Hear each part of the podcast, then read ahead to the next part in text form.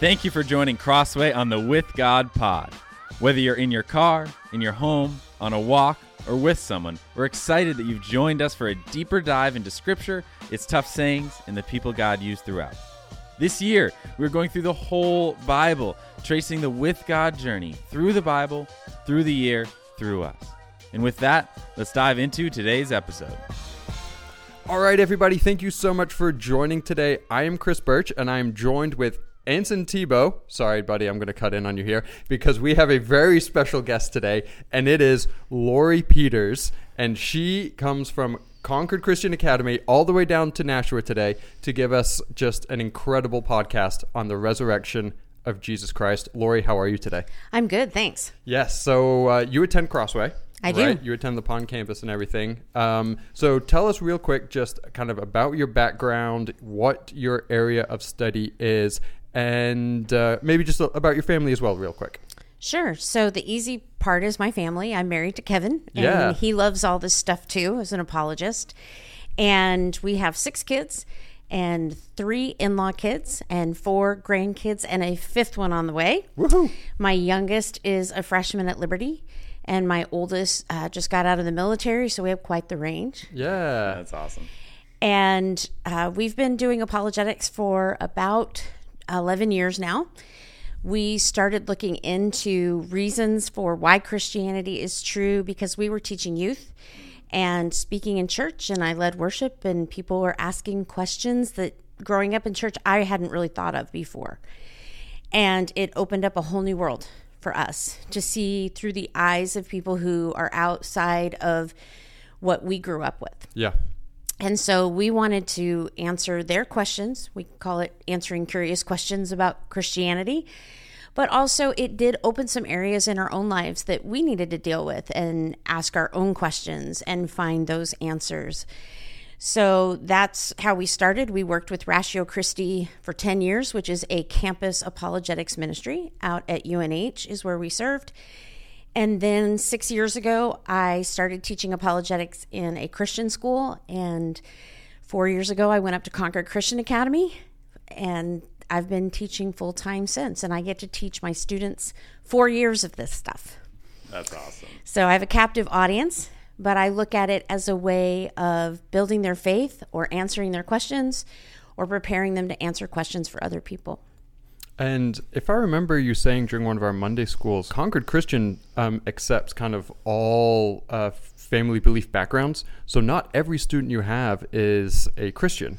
That's right. We have students who are seeking, we Yeah. have students who are open, but I do have some students who are outright opposing what they learn about the Bible and Jesus and worldviews and those kinds of things. So my classroom truly is open to all who have questions. It's a safe place for them to challenge me Yes. and a safe place to ask questions. tell us like how long uh, you've been studying kind of uh, like all of the the resurrection and things like that you've said that this is your favorite um, subject to study i believe It's one of my favorites. one of your favorites okay what else do you like studying So the problem of evil is my area of specialty. Okay. And bioethics is my other area of specialty. So answering questions of why God allows pain and suffering and if he's good, why does he allow it? If he's all powerful, why doesn't he stop it? So addressing those kind of concerns. And then bioethics where I really dig into what does God say about how we are to treat all people and I teach that to my seniors and I and I just love teaching that class. But the resurrection of all the kind of central apologetics topics is my favorite and it's been my favorite ever since I heard Dr. Gary Habermas speak at an apologetics conference in Rhode Island in 2008. Yeah, that's awesome. That's awesome. Yeah, so like we are in the middle of our um, our with God series, with God journey series, but we took a pause for these two weeks, and this Sunday is is probably the biggest Sunday in the in the history of Christianity. It's the biggest Sunday for Christians, the biggest Sunday for people who believe in Jesus and, and what he did. And that is mainly because of the resurrection. And there's many people um, that, that fall like it it's true that like if the resurrection didn't happen, like if if it wasn't true, like the Christian faith somewhat falls apart. Like what we believe, what we believe about Jesus falls apart. So like I think we have to start though with why people don't. Because like we as Christians we profess yeah we believe in the Christ believe in in the resurrection what it means but there's a lot of people in the world that don't believe in it and and don't believe it's true and don't believe that Jesus actually was the son of God or rose from the dead. So like why do what are some reasons that people believe that hey this actually isn't true? I think the biggest reason right now is we live in a very pluralistic world. And so there are so many worldviews to take on that to take a worldview that says this is the only way, this is the only truth, this is the only way to God, almost feels bigoted or prejudicial. And so people want to explore. And so I think that's part of why they'll be like, eh, I'm not sure if the resurrection is true or not, or how that fits in with other world religions. The other thing I think people struggle with is what does it mean? It means miracles are possible. It means I've got to think about what Jesus was saying about himself. Maybe it entails a response if it actually happened. Yeah. And lastly, I think in our culture here in the Northeast, it's so cultural. So many people have grown up going to uh, Easter services, Good Friday services, that almost feels like a cultural belief versus a true faith belief. Especially in the Northeast, where we are very kind of Catholic, uh, you know, in that kind of Boston area. And yeah, I mean, it's like Orthodox Easter is probably maybe even bigger, maybe think, think like Christmas and things like that. Um, living in the South for the past 10 years, everyone goes on Sunday, but up here, everyone goes on Christmas and Easter. So yeah, ab- absolutely. Uh, so that's kind of why maybe some people don't believe. But uh, what are like this? Okay, this is just my favorite things. Like, why then should we believe? So, the one thing that I love about the resurrection is we can start at a starting place where you may be a person who says, I don't know that Jesus rose from the dead, but there are some things I agree with you on. So there's like five things that skeptics will agree with Christians on. And the first one is that Jesus died by crucifixion at the hands of the Romans. It's an attested fact, not just that the Romans were involved. They were experts in crucifixion. They had mastered it by the time Jesus was crucified. But the fact that he actually died. Uh, I love that the Journal of American Medicine tackled this three decades ago on the injuries that Jesus sustained and that he truly died. Mm-hmm. Blunt force trauma, um, the blood just being overflowing, and all of the things that would have killed him even before the cross. So you have this idea that he died on the cross. There are a few people in society who will question that, but the expert scholars won't, even if they're skeptics. So they agree on that. The second thing that they agree on is that the disciples had some sort of experience where they claimed to have seen the resurrected Jesus. And in that experience, they were willing to die for that eyewitness testimony. They didn't just die for a faith belief that was, you know, ambiguous or vague. They died for what they claimed they saw. And I don't know about you, but if I was lying about what I saw and my life was on the line, yep. I would change my story. Yep. Absolutely. Yep. And then the third thing that skeptics will agree on is that the tomb to this day is empty. Now, we could go into all the theories of why the tomb was empty, but it is actually empty. And we have that early testimony, even from the enemies of Jesus, early, early on, that the tomb was actually empty. So it needs an explanation. And then we have two people who are total skeptics. One was a half brother of Jesus, James, and he thought his brother was crazy. He and his siblings went to go take him back to Nazareth because they thought he was out of his mind. He suddenly shows up in Acts 15 as a leader of the church. And we're like, where did that happen? How did that come about? We know from 1 Corinthians 15 that Jesus appeared to him sometime after his death. And then Paul, he was a persecutor of the church. He hated Christians. He thought he was doing God's righteous work for Judaism by silencing, punishing, and killing yeah. blasphemers. And after two years of doing that, he has some sort of experience on his way to Damascus to imprison more Christians, where he gives up his whole world, his power, his prestige, his education, to become a Christian to become a follower of Christ. And we need some sort of explanation for that. So these five things skeptics agree on. So we can come to the table and say, okay, let's look at these five things and say, what's the best explanation for them? There's a lot of technical stuff that you can get into, and you can read Mike Licona's book on the history, historiographic method of studying the resurrection. Much easier book is Habermas and Licona have a book called The Case for the Resurrection. But historians have given criteria to us to help us understand how to evaluate possibilities. And I won't go into those technical details, tell you just pick up the books, they're mm-hmm. awesome. but it helps us look at alternatives to the best explanation. So obviously as a Christian, I'm going to say the best explanation is the resurrection. Yeah. But if I'm having a conversation with someone, I want them to give me what they think is the best explanation. And they often come into three categories. The first one is Jesus didn't really die, he just looked dead. Yep. And in fact, uh, the Islamic religion and the Quran teaches that he didn't die, that God would not have allowed him to die that way. And so we have a direct conflict in just even that fact. We have that they had a hallucination or a vision. And then the third one is the body was stolen. So those pretty much cover all the objections. There are variants within those, but we can look at how each one of those might be an explanation for the resurrection. Those are that's like so much information that we're looking at when it comes to like what do people believe about the resurrection?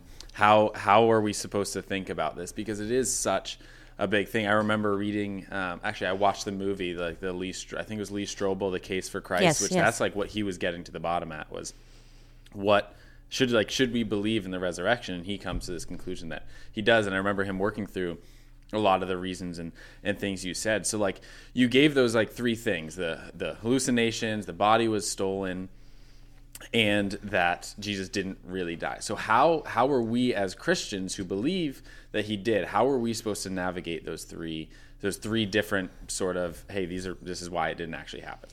So, one of the easiest way to do that is look at the five facts that we, as skeptics and believers, agree on, and then say which one of these explains the m- most of them. So, if Jesus didn't really die, first of all, we have a problem with the Roman soldiers. They were experts in execution, and their lives depended on it going well. If Jesus hadn't really died, they would have lost their life for not truly killing him and letting him go. Secondly, there's no way he could have made it through everything that he made it through, even to the cross. But one of the compelling factors medically is that after Jesus died on the cross, they used a spear to stab his heart, and water and blood flow. That's what scripture says. But what the first century writers didn't understand that we understand is that is evidence of fluid around the heart, showing that he suffocated and was dead. So even if you put the spear in him, if you pierce the heart, if he's not already dead, he's going to die. But that water and blood flows sh- shows that he died. But even if he made it to the tomb somewhat alive, he had no medical attention. Even our modern day medicine probably would not have kept him alive. He would have had to stay in the tomb the whole weekend in the dark, in the cold, no food, no water, and then somehow roll away the stone. It's physically, humanly impossible for all of that to occur. And that's why the experts say, no, he actually died. We have good evidence from medicine to say that he died. So that kind of takes care of the idea that he just looked dead but wasn't really dead. When it comes to the hallucination theory, this is where we can bring in modern psychology. Hallucinations happen in the mind of the individual. So even if they had an hallucination, they would not have all hallucinated Jesus's Jesus's appearance on the shoreline that we see in John 21. They would not have all seen him in the locked room. They would not have all seen him and the conversation he had with Thomas when he said, "Place your fingers in my side and in my hands." They would not have all seen him in all the separate incidents leading up to the ascension in Acts 1 they would have had different experiences, different clothes, different sayings, different events. They couldn't have all had one mass hallucination. Dr. Habermas brings up, too, that some incidents that we have seen throughout history, like um, at Medjugorje, Medjugorje and uh, Fatima, where it seems like there has been a mass hallucination, they didn't actually happen. There's one or two people who see the statue of Mary cry or Jesus appear. The children see Jesus appear, but everyone else sees the children. They may see clouds move, they may see the sky change colors, but the sky is real and the clouds are real. That's not a hallucination, that's an illusion. He makes the point that those kinds of spiritual illusions are sort of like when you go to bed at night and you left your ball cap on the dresser and you wake up in the middle of the night and you see the shadow over there and you think someone's standing in your room, it's an illusion. Or when David Copperfield made large objects disappear on TV, those are illusions. And that's what those were. They were not mass hallucinations. So psychology tells us it's impossible. And other historical events we can rule out not being the same type of events. But I love what Paul writes in 1 Corinthians when he says, you know, first he appeared to Peter, and then to James, and then to John, and then to the 12, and then to 500, some of whom have fallen asleep. But he's challenging the readers in Corinth hey, if you don't believe me, go ask the 500 who are still alive. They'll tell you what they saw. And I don't think Paul would have challenged them if there wasn't some evidence to go back to, because it would have made him look like a false prophet to the church in Corinth to say such a thing. So, hallucinations, visions, that doesn't work either. It might explain fact number two, what the disciples saw, but it, and it, it doesn't really explain the death. I mean, you could say, well, because he died, they saw had the hallucination. But the tomb's empty, and it doesn't explain that. And it definitely doesn't explain why two skeptics who did not like Jesus would give up their whole life Who for weren't him. even part of the group. Not part of the group. Completely random, out of nowhere, that all of a sudden was like, I believe now too. Yes. Like, yeah, it doesn't make sense. It doesn't make sense. And then the stolen body, there's a lot of different components to this. If the disciples stole the body, first of all, they were first century Jews. They wouldn't have wanted to touch a dead body. oh, interesting. It would make them unclean. They'd have to go make sacrifices. Even the women who went that morning to finish the burial process would have had to make those sacrifices because they would have been unclean under the law. So it's not like Jews went around picking up dead bodies. Yeah. But even if they had stolen it, it doesn't make sense they would claim a resurrection. We see this in the number of passages when Jesus talks about the resurrection, when the Sadducees try to trap him about who will be married to whom. Jesus taught a resurrection, but in their mind in first century Judaism, they believed in a resurrection at the end of time for all the righteous Jews. Maybe some righteous Gentiles if they converted to Judaism. But that was it. That was their whole theology. Not like an immediate one. No, not an immediate one. Even though they saw Lazarus, they knew Lazarus would die again. He wasn't in a glorified body. Yeah. We have the story of Elijah in the Old Testament where he raises the widow's son, but it's not a resurrection in that in the sense that Jesus came in his glorified body to never die again. Yeah. They only saw that at the end of time. And so to give up that theology because they were trying to start some mythical religion is beyond their comprehension. It's not in their background knowledge to come up with that. And remember, we're living at a time that there's two predominant religions the Roman gods and Judaism. There's not a lot of cults like we see where some random person just starts a psychological religious cult or that kind of thing. There were cult ish people, but it wasn't normal in their background knowledge. So it doesn't make sense they would steal the body and claim a resurrection. Now, in Roman culture, it was possible that you would take a body and put it on public display, light candles around it, put flowers out to venerate it. Again, a Roman practice, not a Jewish practice. If they had stolen the body to venerate it, they would have opened it up for everyone else to come and pray and see the body. They wouldn't have hidden it and then claimed a resurrection for themselves. And you still got to deal with those 500 people that didn't say they saw a veneration of Jesus, but they saw a risen Jesus. So that explanation doesn't make make much sense. Then going back to James, again, we have only two passages really, 1 Corinthians 15 and then Acts 15 where we see James suddenly this follower, but we have church tradition and other writings from the early church fathers and the early apologists that tell us that James was martyred in Jerusalem for his beliefs. There was a persecution. They rounded up the Christians because they were easy scapegoats, and James was thrown off the top of a building as his sentence. Why would he do that? Why would he do that if the body was just stolen? And then Paul, same kind of thing. And and this is really the way I think about Paul. He had a PhD in Phariseeism. Mm-hmm. He knew Greek philosophy. He was very powerful. We know he was there approving of, sto- of the stoning of Stephen, holding the coats of the people there. In the, the time Stephen is stoned until his Damascus Road experience, he becomes so powerful that he's the primary persecutor of Christians. He has Roman citizenship and he's a Jew and he probably has wealth. We know that the Pharisees and Sadducees took a cut of what was happening in the temple, that Jesus overturned all the money changer tables. They were taking a cut of all that. Oh, wow. And this was somebody who'd worked his whole life to be in this position. And he considered himself righteous. The Pharisees were excellent rule followers and he thought he was doing what was righteous in God's eyes because the Old Testament taught that if there are blasphemers, blasphemers, sorry, couldn't say that well, they need to be stoned. They're dishonoring the one true holy God. And if they're Jews doing it, oh my goodness, you cannot have them. They will pollute the body. Why in the world would a stolen body convince Paul?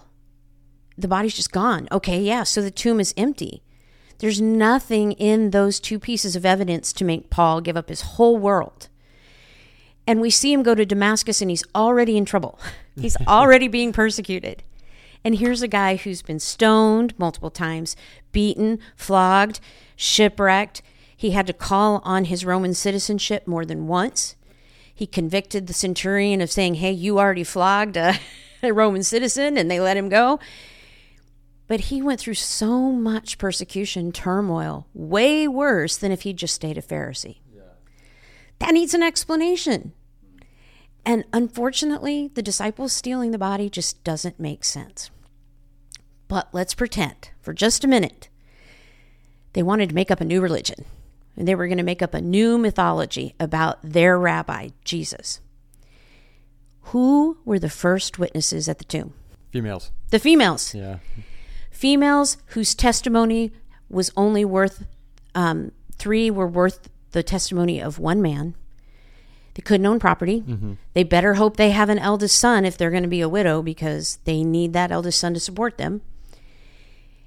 And they're the ones talking about their rabbi coming back from the dead. There's no reason to think that you would make up a story and have the least qualified people right your eyewitnesses. I love it. And not only that, but you've got Mary Magdalene, who is the first one to see the resurrected yeah. Jesus. The other women saw the empty tomb and the angel. She sees the resurrected Jesus after a moment of despair. And she goes and tells the disciples. You would never do that if you were making up a story. In fact, you wouldn't include things like your main disciple, Peter, denying the rabbi three times you wouldn't have them locked away in a room, afraid. You'd have them outside that tomb awaiting because they would understand the prophecy. They would understand what Jesus said when he said, You can tear this temple down, but I will rebuild it in three days. But they didn't. They didn't get it. You have all these principles of embarrassment throughout the whole story. And then you have women of all people being the first eyewitnesses and evangelists to the resurrection a mythology in first century times, whether it's a Roman mythology, a Greek mythology, or some weird cult of Judaism theology, you would never have women being the heroes of the followers of Jesus. You would have his disciples. And yet, every account in the Gospels has the women there. And it's consistent with who Jesus was in all of his ministry. So even if the body was stolen because they wanted to make up a legend, you wouldn't have the women as your eyewitnesses. And that is one of the untested, unattested facts. Nobody disagrees that the women were there. No one disagrees. In fact, it was very much part of their culture to help with the final burial process. So you look at all of those things and you go, there, there's no other good explanation. Now, when I'm talking to people and we're sitting around having coffee, they go, Yeah, but then you still got to answer some miracle. We see miracles happen today. Mm-hmm.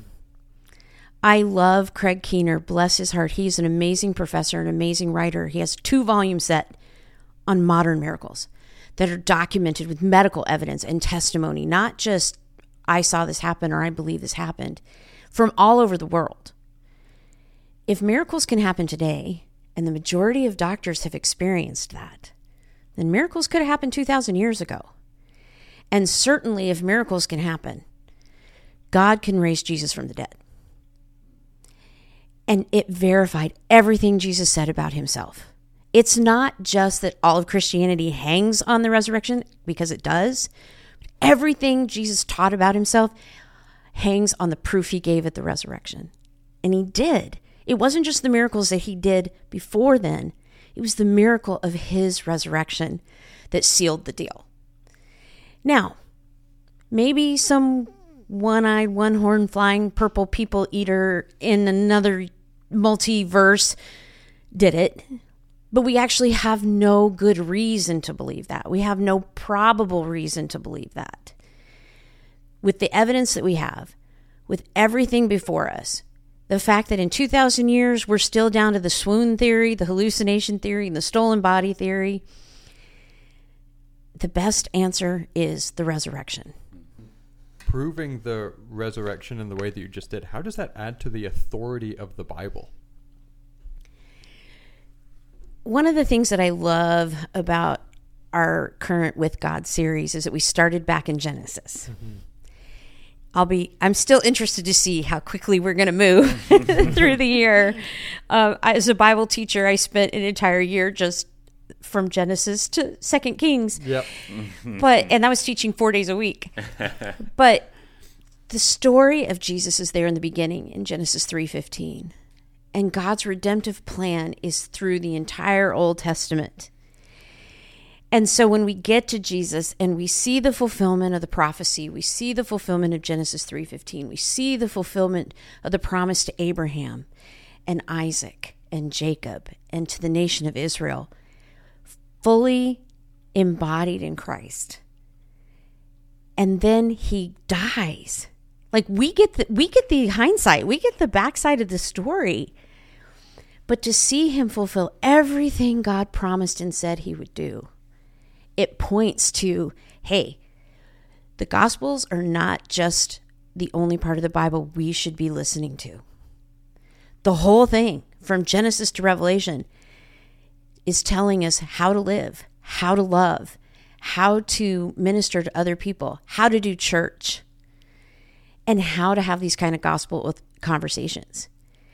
And so it's not just about, yes, I accept Jesus as my Savior and I believe the resurrection is true. But prior to that, he says, If you love me, you'll obey my commandments. If you love me, you'll take up your cross and follow me. You will deny yourself and follow me. So his resurrection says, I meant what I said and I said what I meant. If you're going to follow me, it's all of me.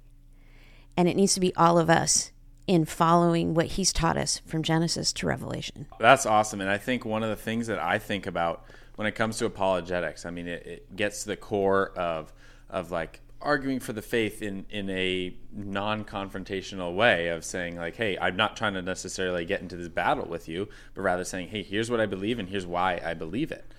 So, how, when we get to the resurrection, this thing that literally everything on our faith relies on, how do we talk about those to this to this with people who don't believe in a respectful, God honoring, loving way, sharing belief and not demeaning of saying, "Hey, here's the evidence that we see. Why don't you believe this?" Like, how do we have these conversations when it comes to hard things about the faith, especially something that are like, "Hey, if you come to believe in Jesus, like, this is what you got to believe in. Like, this has to be true."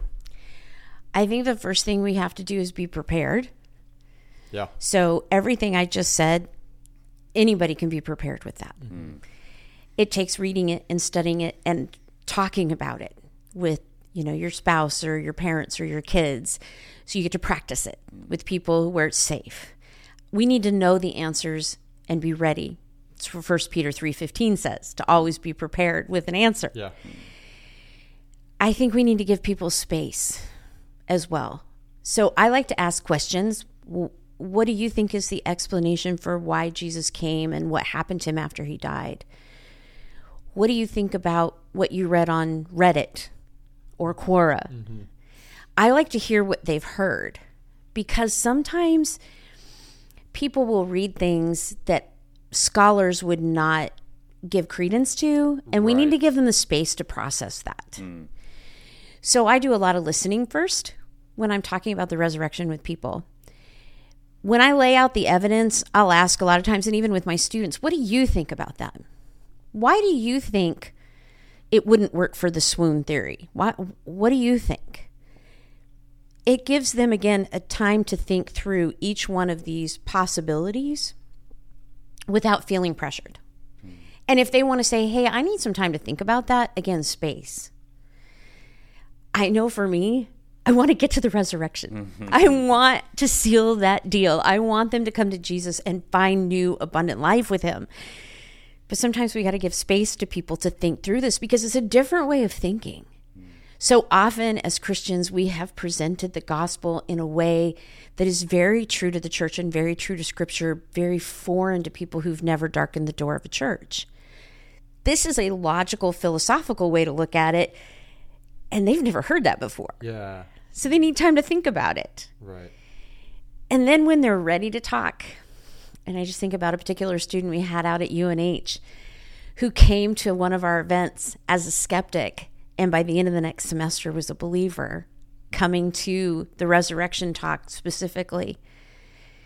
She said that the most compelling part of the argument was the women and the fact that Jesus would use women. And she had never thought of that before. Now, that might not resonate with someone else. Maybe for someone else, it's the conversion of Paul or James. But giving them time to think about what resonates with them and then asking, why? Why is that important to you? What, what is that about that that makes you feel good about this story? I do think there's a point, though, that you have to eventually ask what do you think happened? And what do you want to do about it? But that comes in relationship and time. I think there are people out there who can close the deal in one conversation in a grocery store aisle or from a pulpit on Sunday morning. But for the most of us, it's the long haul of relationship Yeah. that we talk about these things. So, what are going to be uh, if we wanted to dive into this even further? We have we at Crossway actually have uh, your Monday school class uh, that's online on our YouTube channel. But if we wanted to go even further, what are some books or something like that, uh, podcasts, any kind of resources that you like to use? What can we go and uh, join in on that? So Frank Turek has a YouTube channel and a podcast uh, called Cross Examined, and he talks a lot about a lot of these things. Uh, let me make a little plug. He's coming to New Hampshire, by the way. He's a world renowned apologist. He will be at UNH on May 3rd at 7.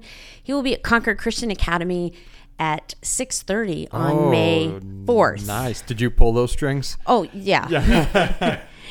but that's the great thing about Ratio Christi. We have partnerships with all the major apologetic ministries. So um, it was just a matter of getting him on the schedule post COVID because he was supposed to be here like three years ago. Oh, okay. So on the UNH event, he's going to talk about arguments for the existence of God. How do we know the Bible is true? And he's going to camp on the resurrection. It's a great night to bring your friends to come hear kind of the whole apologetics 101 in one night. Um, on the Thursday night thing, he's talking to parents and grandparents and people who work with kids on how to teach them kindness and confidence in all those things we just talked about how to obey, obey Christ, how to love others, but be obedient to the way he lived. So that's going to be a little bit different night, but if you work with kids in any way, shape, or form, it's a great night to be there. So he's a great one. The one minute apologist, Bobby Conway, he is really good at summarizing things in less than a couple minutes. He interviews apologists as well. So if you have a quick question, he's got his YouTube channel. Uh, Gary Habermas, GaryHabermas.com is his website. There's tons of free resources there. He's got papers and links to his books and all that kind of s- And is stuff. that who you and- studied under? Yes, I Yes. did. And he's about to finish his magnum opus on the resurrection. My understanding it's at like volume four right now. Whoa. So that's pretty cool. Mike Licona and risenjesus.org is another great website. He has tons of videos on YouTube as well. He is an expert again in the resurrection, but he covers all of the the major topics that people have questions about in apologetics. Um, the books, William Lane Craig, reasonablefaith.org is his website. He has tons of information. He is probably the highest echelon of scholar in the apologetics world right now. But his heart for Jesus and reaching others is incredible. He teaches a defenders class on Sunday morning. It's live streamed, but you can catch all the videos. It's like a four year Sunday school class. Oh, that's so cool. And he teaches doctrine, theology, and apologetics through that. So it's incredible as well. Uh, Krista Bontrager, Theology Mom, she has a podcast that is great and she tackles apologetics and theology topics. Alisa Childers has a podcast and a YouTube channel. There's just so many good ones. I, I can't even go through all of them. I think the the list we gave the Monday school folks was three pages long Yes. of, of books and podcasts and those kinds of things. It, it and it's just it's there's a wealth of information out there. Yeah. A wealth. And whether you're listening in your car or like my kids who want to be on YouTube or me who like to still old school and mark up my books and mm-hmm. dog ear Yep. them, Yep. there's every opportunity to do all of that. Yeah. So we want to thank you so much for just hopping on and giving up giving up so much of your time. First of all, for Monday school. I mean, it was eight weeks of you guys, you and your husband, just pouring your hearts and pouring your the wisdom that you guys have like brought with you into just this Crossway community. And while I know Chris was there pretty much every week, I wasn't able to be there. But just the positive things I kept hearing um, from from different people. I mean, I have family that goes to that, and every week they'd be like, "This was great. We learned so much." And all of this, we want to thank you so much because that's like 11 years of you guys studying and working and these things. And I think that's en- encouragement for for someone like me working in ministry as well of saying like, "Hey, you study this for 11 you continue to study you continue to learn you continue to grow so that you can continue to pour. Because like i think the encouragement is like you 11 years ago might not have been able to give all of that information like you No, not did. at all. so like that's such an encouragement to us to say hey let's learn these things let's study them let's practice them and then as we continue to go i know dave's starting a new monday class right now going through the, the sermon on the mount. Let's learn things let's grow let's study. Um, and not everybody's going back to get their phd but it's such a blessing to have people who are and then are using that Yeah. to then pour back into the community um, so i want to thank you so much for that and then coming on here and just giving us a sort of crash course on the resurrection i mean Easter's the biggest time of the year for the Christian church. Christmas is the most exciting time of the year, I think, but Easter's the most important time of the year um, it- because this is what our faith hinges on. It, it hinges on Jesus coming back from the dead, defeating death, defeating darkness, for then us to come into new life with Him. Um, and you use the word abundant life, and it's just such a truth. So I want to thank you so much for just giving of yourself to this community and serving the community in this way. It was my pleasure. My heart has always been for the local church. My students asked me the other day, Mrs. Peters, did you like going to church or did your parents force you? And I said, I wanted to work in church as a kid. I looked for excuses to go in the summertime as a teenager. So I love the local church and to be able to connect with Crossway and really get engaged now that we're past COVID and all the craziness. And it, we just we just love it and we're learning alongside everybody else as well. You're exactly right. I'm not where I was 11 years ago, but I was nowhere 11 years ago. Mm-hmm. It was all new to me. And I- love helping others. I love teaching my students even when they don't necessarily like it. Yeah. But I love pouring into them and I love being connected both to church and school at the local level. Mm-hmm. Are you still finding kind of new things each day that even you yourself, who are like so wise in such things, are like, oh, that's so cool. I didn't know that. I do all the time. And I also find new resources that I get to use in my classes. So I literally rewrite my curriculum every year for those Oh four my courses. Wow. Because I'm like, oh, I want to do this. And oh, I found this cool video. And oh, this new book just came out and I want to share what's in it. That's great. That's uh, That's that's, so the cool. mark of a good teacher, That is right? That's of a good that's a mark of a good teacher. You get those teachers that, that just recycle and recycle. Yeah. It just makes it easy. But that's like, hey, I care about my Yeah. students. Let's give them the Yeah. best and, and everything. That's So, awesome. All right. Well, Lori, thank you so much. Thank you. Anson, thank you so much. I hope you guys have a great Easter and uh, amen for the resurrection of our Christ Amen. Lord, right? Absolutely. He is risen. He's risen indeed. Thank you for joining Crossway on the With God Pod. Make sure to catch all our content on Sundays and during the week. See you next time.